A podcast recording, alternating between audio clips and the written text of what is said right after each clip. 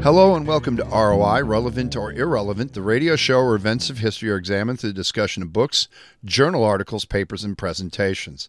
Then historians and history buffs ask the question what is relevant or irrelevant in today's world?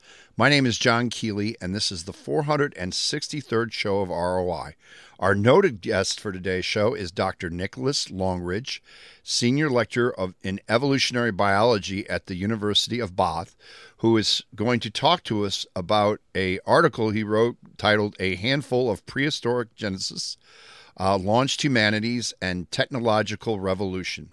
The history buffs for today's show are Terry Toppler and Ed Broders. The show's theme song was written and performed by Mark Zap Zaptel, and our producer and engineer is, as always, Mr. Dave Baker. This is the opening segment of the show, and we would like to welcome our guest, Dr. Nicholas Longrich. Hello, Nicholas. How are you doing? Hi, how's it going? Doing very well. You don't mind if we call you Nicholas or Nick? Nick is fine. Thank you. Um, we call this first segment of the show uh, Farouk and our goal is to give our listeners a little bit of background on today's subject. So, in a very simple, tidy way, can you start off off with some basic information and where technology was about 500,000 years ago? We don't ask much. We keep it very simple. No, I'm kidding. the floor is yours. Yeah, okay. So around about half a million years ago, we'd gotten as far as hand axes and possibly simple wooden spears. And then we start seeing a number of really important innovations show up. So one of these is the hafted spear point. It's uh, possibly the first composite technology where several different components are combined together. Uh, it makes for a more lethal spear, a more dangerous, sharper point. Uh, we see fire appearing. We see people invent beads. Uh, we see people invent axes, and we see people invent bows.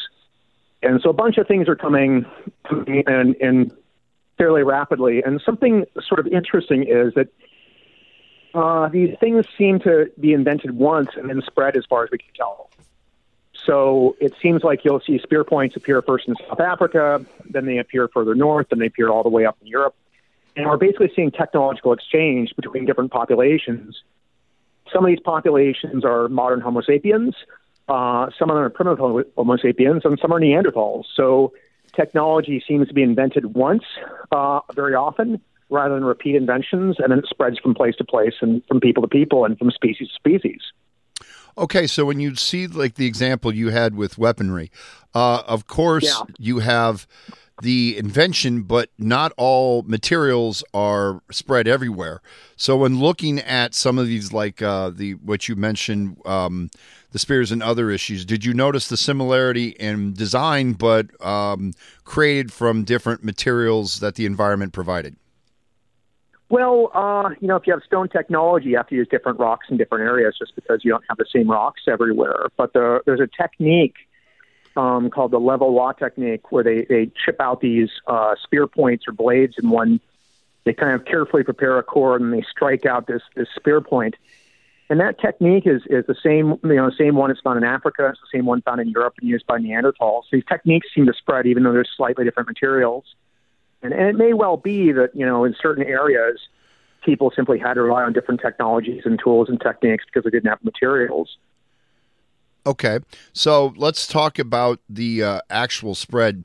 How many um, years and i know this is it's not like you're going to get exact but in this process yeah. of with like the spearheads where do experts think uh, it spanned from it started at and it spread it took how long to spread across would you think well i think that the spear point seems to appear around half a million years ago in southern africa and as far as we know modern homo sapiens doesn't go back that far but it was probably some you know primitive you know, primitive ancestor of Homo sapiens. And I think they show up in in Europe maybe around uh, I want to say about 300,000 years ago, um, and or maybe 300,000 years ago in East Africa, and then a little after that in Europe.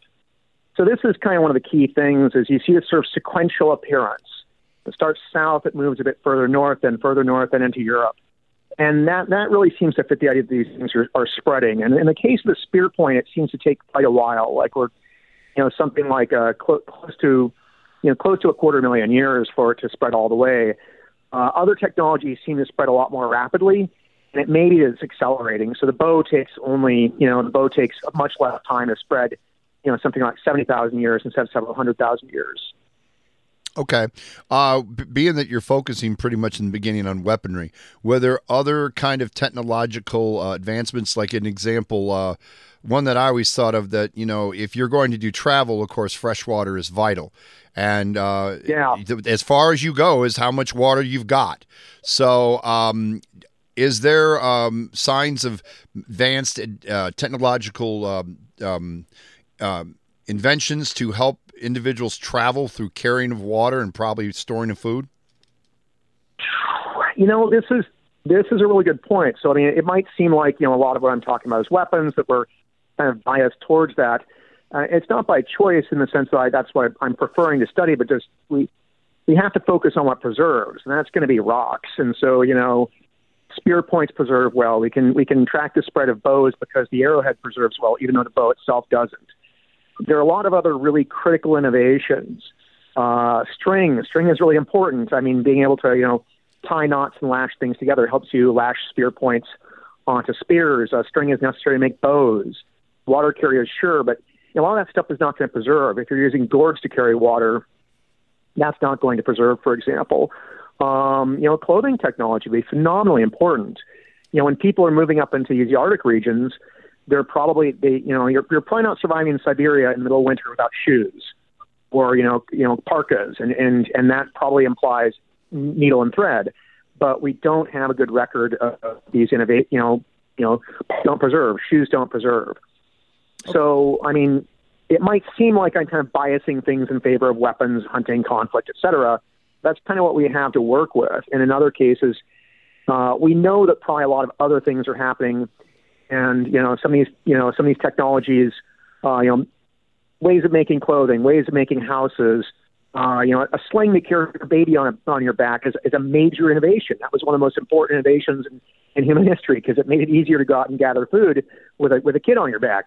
But we don't know when that happened because that would have been made out of out of out of hide. Okay. We have a lot more to talk about, so please stay tuned for the next segment of our show. This is ROI on KALA St. Ambrose University, 106.1 FM. The KALA website is your one stop spot to find out more about your favorite radio station. Submit a public service announcement, catch up on news about KALA, and listening to any of our three stations 885, 1061, or The Stinger is just a click away. Visit KALAFM.org. That's KALAFM.org. Hello and welcome back to ROI, Relevant or Irrelevant, the radio show where events of history are examined through the discussion of books, journal articles, papers, and presentations. Then historians and history buffs ask the question what is relevant or irrelevant in today's world? My name is John Keeley, and this is the second segment of our show, which is referred to as the kitchen table. Our noted guest for today's show is Dr. Nicholas Longrich, Senior Lecturer in Evolutionary Biology at the University of Bath. And we're talking about an article that he published titled How a Handful of Prehistoric Geneticists Launched Humanity's Technological Revolution. Our history buffs for today's show are Terry Toppler and Ed Broders. And Terry, why don't you start us off? All right, thank you. Yeah, Nick, you talked about how technology might have been invented in one area, but then spread quickly to other areas. Can we tell if it was spread yeah. through trade or through conflict? Oh, that's a good question. So, my suspicion is it's quite likely that both of these things were going on. Is um, you know, hunter gatherers. You know, there's a long history in tribal societies, hunter gatherer societies, of conflict between neighboring groups. Uh, they come into conflict over territory uh, because they need that territory to feed their families, and and so they tend to guard it very jealously. And you can imagine, for example, if you know somebody attacked you and they had some cool new weapon, you know, a, a mm-hmm. spear with a stone spear point or a bow, and you manage to kill them, you might kind of try and reverse engineer it and say, this is a pretty neat piece of technology. Why don't I do this too? I mean, we, we see this in history. Uh, you know, American bombers were shot down over Russia. The Russians took them apart, reversed engineered them, and created their own bombers. Or the Comanches stole horses from the Spanish. So, so definitely this happens. Uh, but if you look at how modern societies interact, um, including hunter gatherer societies, trade is very important, and, and gifts are very important. And so, uh, you know, today in Africa, for example, there are hunter gatherers, and they exchange with local herders to get iron arrowheads for their bows. And so it's quite likely this has been going on for a really long period of time. And we can actually track, uh, you know, through stones or ostrich eggshell beads, we can see whether the places where these, these things are found, uh, you know, how far they are from the origin of these materials. And we find that, you know, people have been trading for obsidian, for example, for, you know, maybe 50 miles. And in cases, ostrich eggshell for maybe hundreds of kilometers. So people are exchanging things, and quite likely as they exchange tools for tr- through trade or through gifts, they're exchanging ideas at the same time. Ed. Yeah, Nick, um, when I think of an evolutionary biologist, I think of someone who's largely studying um, living organisms or at least parts of those organisms that have been preserved. Um, yet the only thing you have to work with are stones. How? What was the path like that you found yourself uh, led into this area of study? I, I just kind of gotten interested in, in humans recently. I'm, I'm not quite sure how else to explain it, but we're a very interesting species, and there's there is this kind of idea out there that hey, look, there's millions of species. We're just one of them. Uh, are we really that special? And I kind of think we are. I mean, for better and for worse. Uh, you know, I mean, currently we're worried about humans messing up the ecosystem by cutting down forests and changing climate. So, you know, clear, I think in an objective way, we are a very interesting species and, and possibly the most interesting one out there. And again, I'm not saying, yay, humans were, were awesome all the time, but we were pretty interesting once. I've been just reading up on human evolution, trying to understand more about it and diving into these things. And it, it's really fascinating. And uh, there's a lot we've learned in, in recent years. And it's interesting uh, the extent to which it does and doesn't reflect biological evolution. But technological evolution has some weird parallels with biology. Uh, maybe not necessarily with how animals uh, evolve, but with bacteria. And bacteria evolve via lateral transfer. Is bacteria uh, will pick up genes from their environment and incorporate adaptations from other species into the, and so they exchange these, this information back and forth. And that sort of seems to be how technological evolution is happening too. Okay. Uh, when we were talking about your point earlier, which I totally uh, agree and support about how, when looking at how um, humans lived in the prehistoric times, you had to base it on um, artifacts that survived over the millenniums because, again, as you said, thread and cloth deteriorate. However, what about the instances of art? You have um, cave drawings in places that try to depict how uh, humans were living at the time. So I was curious: Do you have as have you people turn to the artwork and say, okay, reason we know that they kind of had this contraption because it was painted on a wall twenty five thousand years ago? Is that also a pivot point for finding information? It, it turns out that it's it's not terribly useful, and I've I've gotten into hunter gatherer rock art recently, and, and some of it's fascinating and every once in a while you will see a depiction of a person with a bow, but we haven't been able to date a lot of these. Uh, I mean, this artwork probably it, it's very unlikely it's seventy thousand years old. It's very unlikely it's the oldest evidence of a of bow and arrow. So, so far the artwork has not. Offhand, I'm struggling to think of any place that's really changed our understanding of these things. It just it's not old enough, and uh, the type of stuff they'll do, they, they they paint a lot of animals. They love, you know, in Africa, they love to paint antelopes and giraffes and zebras.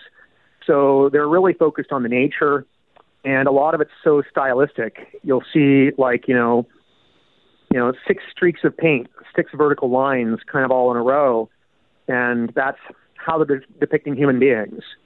Uh, you know, that's pro- perhaps a population or perhaps ancestor spirits, but you know, so it's not giving you a, a it's not realistic enough to give you a, a really strong picture of the past, and a lot of this stuff can't be dated very well. Uh, the artwork itself is a really interesting phenomenon. Um, you know, when and where did this phenomenon of cave art originate? Um, you know, right now the oldest rock art we have is Neanderthal, so it's not impossible the Neanderthals came up with this idea and it spread elsewhere. Uh, but we don't have a really good record of these really ancient rock art. Um, we, we do have a good record of the pigments they use, the ochre pigments, the iron oxides. Uh, those preserve really well, but they also use them for other purposes uh, in making tools. So that might or might not tell us about the origination of, of art itself. Okay. Terry. Yeah, Yeah, Nick, am I correct in saying that? So, techno- technological innovations were created by Homo sapiens, but also by other archaic groups such as such as Neanderthals. And if so, yeah, I mean, yeah. technology is technology is meant to improve our lives. So, what do we know about cultural differences between Homo sapiens and Neanderthals? We we don't know a lot. Um, I mean, in some ways, they might have been they would have been quite similar. Uh, you know, a modern hunter gatherer and Neanderthals would, in a lot of ways, be culturally far more similar than we would be to a hunter gatherer. It's just such a radically different lifestyle from the way we live, and it, there's certain aspects of those cultures that are fairly fairly consistent. I mean, they hunt, they gather. It's that's kind of the basic the way, the way they do it. There's the division of labor where the men are engaged in hunting and fighting, and the women focus more on gathering plants. So probably there might have been some similarities there. I, I, I think what's kind of interesting is uh, at least some of these technologies were probably not invented by modern humans. And could be wrong, but the oldest, you know, according to a recent paper, they claimed the first place they can find consistent use of fire, like these people were able to start fire whenever they wanted to, uh, was in Europe. And at the time, it was inhabited by Neanderthals. And it's only later do we see the use of fire, routine use of fire, spread into the Middle East and then into Africa. And I mean, it would make sense. I mean, as you say, you know, that the, the necessity is the mother of invention. And it's cold in Europe. So Neanderthals had a lot more incentive to mess around with it, you know, how to start fires than, say, people in Africa. So fire, which obviously is, you know, a huge leap forward uh, for humanity, might not be a Homo sapiens thing. It might be a Neanderthal thing. Uh, and there are other technologies like like the axe. Uh, we don't know who invented it, but it might not have been modern people. It might have been these kind of archaic Homo sapiens around the time. So at least some of these and oh, uh, beads. Uh, beads seem, as far as we know, the oldest beads are found in North Africa, and they were made by archaic Homo sapiens, not modern Homo sapiens. And we got this innovate. We, we picked up our style from them we kind of imitated, oh, those look pretty, and we, we adopted that that they appear to have in, invented. So this is something really interesting to think about. That a lot of the technologies that made our success possible, and that we still use today, things we still use fire, we still uh, you know we still wear beads and necklaces for ornament, ornaments in almost every human society. These might not be human innovations; that we picked them up from these other species. Okay, Ed.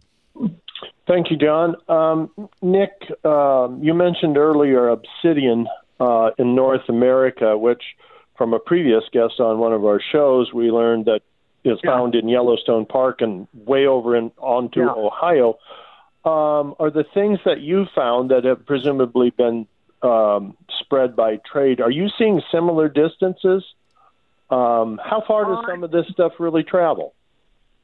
Yeah, I you know these are these are papers by other people. I'm just kind of coming along and trying to oh. synthesize and and uh, but the obsidian, I think they were able, they found evidence this obsidian would travel like you know I, I forget if it was 50 miles or 50 kilometers, but fairly long distances. And this was like several hundred thousand years ago. And I think more recently there's evidence of the ostrich eggshell beads traveling hundreds of miles. So you know, the uh, individual items could be tra- could be transferred pretty long distances. Uh, and I mean, this is something that's only, of course, it's increased into the modern era where we rely on trade for things. You know, I mean, my my iPhone is from China, and it's got, you know, probably rare earth metals from Africa and various, you know, raw materials from around the world. Uh, you know, we this phenomenon of relying on a network for uh, it's a network. You know, we're drawing on on a network of people, not just our own little band, not just the tribe our band is part of, but a network of tribes. And drawing on a network for raw materials and for ideas is a very ancient phenomenon. Okay, um, talking about communication and transportation, um, have there been ancient artifacts of travel? And I'm thinking more by water uh, and I admit uh, wood does deteriorate, but it also sometimes yeah, kind of petrifies. Yeah. Um, and I, I'm not saying it's going to be in the same numbers as in arrowheads or, you know, bows, but of course, Um, if you're going to have, te- as you were saying, if you're going to have technological Yeah. um, advancement, Yeah. there's there's transportation.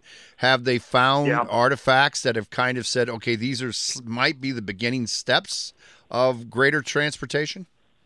No, but but this is a big but. Um, there's technology. There's technological exchange. Uh, so, you know, around ten thousand years ago, the bow shows up in, in Alaska, and then moves down into South America. Well, how did it get there? Um, for the bow to come from Asia into Alaska and then into North and South America, you know, at the time the the sea levels were, were up, and there was no more Bering Land Bridge. So someone had to have a boat and paddle across you know, to, to bring that technology from Asia to North America. So we can kind of guess that there were probably boats around at that point. And there are several migrations. There's a migration of the ancestors of Navajo, uh, you know, presu- happening about this time, presumably by boat. Uh, a later migration of the Eskimo Aleut peoples, again by boat. We can be pretty darn sure that um, the latest dates suggest that the Australia was colonized around 65,000 years ago that had to have been by by boat and fairly sophisticated canoes capable of fairly long ocean journeys. So we know there's boats at that point.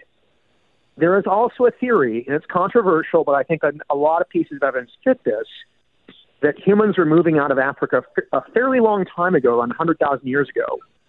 Uh, that would explain how they got into Australia and Southeast Asia around 65, 70,000 years ago. But they left Africa even earlier.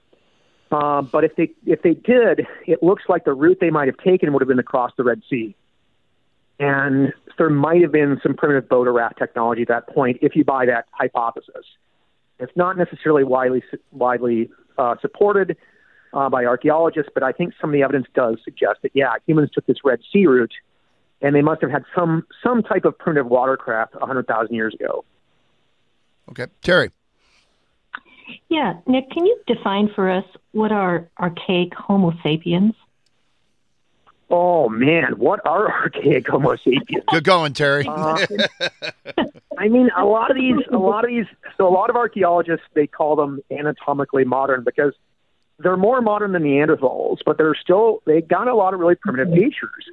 They have these huge brow ridges. They've got long skulls. They've got big muzzles. They're they look primitive, and you know some people might say, okay, well they're kind of our ancestors, but if you buy the molecular clock estimates, modern humans were already around at this point. So these guys are, are not direct ancestors. They're side branches. They're kind of our evolutionary cousins, not our ancestors. And they're competing, like a competing subspecies, or maybe they're even full species, uh, but maybe a subspecies of Homo sapiens that is no longer around. Wasn't there? And- sorry, God. Yeah, go ahead. I was going to say, wasn't there? I read somewhere before I give the question. You're done and give it to Ed. Wasn't there like at the time seven different species that were kind of related to Homo sapiens, and there was a massive die-off, something like There's, yeah, it's there's a lot of it, when we appear 250,000, 300,000 years ago. There's nine or ten known human species uh, at that time, and then we expand and they all disappear, and so we're probably driving that. Just how many there were, uh, my suspicion is we're still finding them pretty rapidly. Uh, we might, I mean, it wouldn't surprise me if there were a dozen when, when all is, or maybe even more. It also gets into some some arguments about, you know, how do you even define a species? Uh, some people would call Neanderthals a subspecies. Um, these guys were closer to us, and therefore it gets a little bit tricky. Do we call them a subspecies, a separate species, or whatever? But there's there's a lot of different lineages, and some of these lineages are closer to us, some are further away, and a lot of these lineages didn't make it. And there were these are, but these guys are basically our evolutionary competitors, and they were closer to us than Neanderthals, and uh, and as we move out of Africa, we wipe them out too, just like we did the Neanderthals. Ed. You got the last question. Um, yeah, Nick, um, when you find sites where um, stone tools have been made, are those sites typically consisting of one type of stone, or are there sort of what I might characterize as experimental sites where you find discarded pieces of two or three types of stone, and then also evidence that they finally found something that would work? Yeah, so we were near Lake, Lake Natron. You saw tons and tons of chert and occasionally a bit of obsidian And then further south uh, in Lake Eyasi, where you have a lot of granite and quartz, almost every single tool you saw was made out of quartz. And again, every once in a while you see pieces of obsidian that have been traded for from further away. So they mostly seem to be able to make uh, do with whatever was available. Okay. It's customary for us to give our guests the last word on the show. Nick, why do you think knowing about the evolution of human technology is relevant in today's world? Well, again, the, the really interesting thing, I think, is that a lot of these things were only invented once. And in particular, the bow is a really interesting example because it, invents, it was invented once, it spreads very rapidly, it goes almost around the world. But there are other places where, you know, the bow was never invented. It was never invented in Australia, for example. It was never invented in North or South America. And it's conceivable that if this person, it's a non-obvious invention. If this guy in, in South Africa, you know, some ancient bushman, had not come up with the idea of the bow, maybe it wouldn't have been invented for thousands of years. If it, you know, it might have taken a much longer time to be invented. And so it shows that you know maybe one person or a small handful of people can make a huge difference. That a lot of these major technological advances that seem and cultural changes that seem obvious in retrospect were not obvious, and it kind of came down to just one person with the, the initiative or genius or, or just the persistence uh, to create these things. And you know, one person can make a huge difference in the world. Okay. When we come back, we'll wrap things up, so please stay tuned. This is ROI on KALA St. Ambrose University, 106.1 FM. You're listening to Relevant or Irrelevant this series is produced at St. Ambrose University's KALA Radio and has been honored by the Midwest Broadcast Journalists Association and the Iowa Broadcast News Association for excellence in public affairs journalism. You can hear this edition of ROI and many previous programs in this series by visiting Spotify, Google Podcasts, SoundCloud, plus Apple Podcasts. ROI airs Friday nights at 9:30 p.m. on KALA HD2 and can also be heard at 106.1 FM in the metropolitan Quad City area. You can stream this show every Friday night at tunein.com. Search for KALA HD2. This concludes the 463rd show of ROI Relevant or Irrelevant. Our producer and engineer is Dave Baker. Our program manager is Rick Sweet. And the theme song for our show is titled Kayla's Theme, which was written and performed by Mark Zap Zaptel. My name is John Keeley, and we would like to thank our noted guest, Dr. Nicholas Longrich, Senior Lecturer in the Evolutionary Biology at the University of Bath, who talked with us about how a handful of prehistoric geniuses launched humanity's technological revolution. The history buff for today's show were Terry Toppler and Ed Broders. This is ROI, relevant or irrelevant on KALA. The views expressed on this show are not necessarily those of St. Ambrose University or KALA. We would also like to wish our listeners to experience the great Basutu proverb, Khotso Pula Nala, peace, rain, and prosperity. And remember, historians are horrible fortune tellers. Good night.